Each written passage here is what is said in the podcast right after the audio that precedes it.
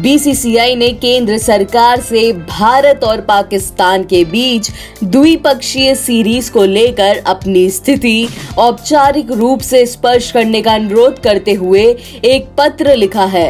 BCCI ने पाकिस्तान के साथ देश में या देश से बाहर खेलने संबंधी सरकार की पूर्व मंजूरी की जरूरत को लेकर सरकार से अपना रुख साफ करने को कहा है ऐसी तमाम खबरों के लिए सुनते रहिए देश की डोज हर रोज ओनली ऑन डोज ऐप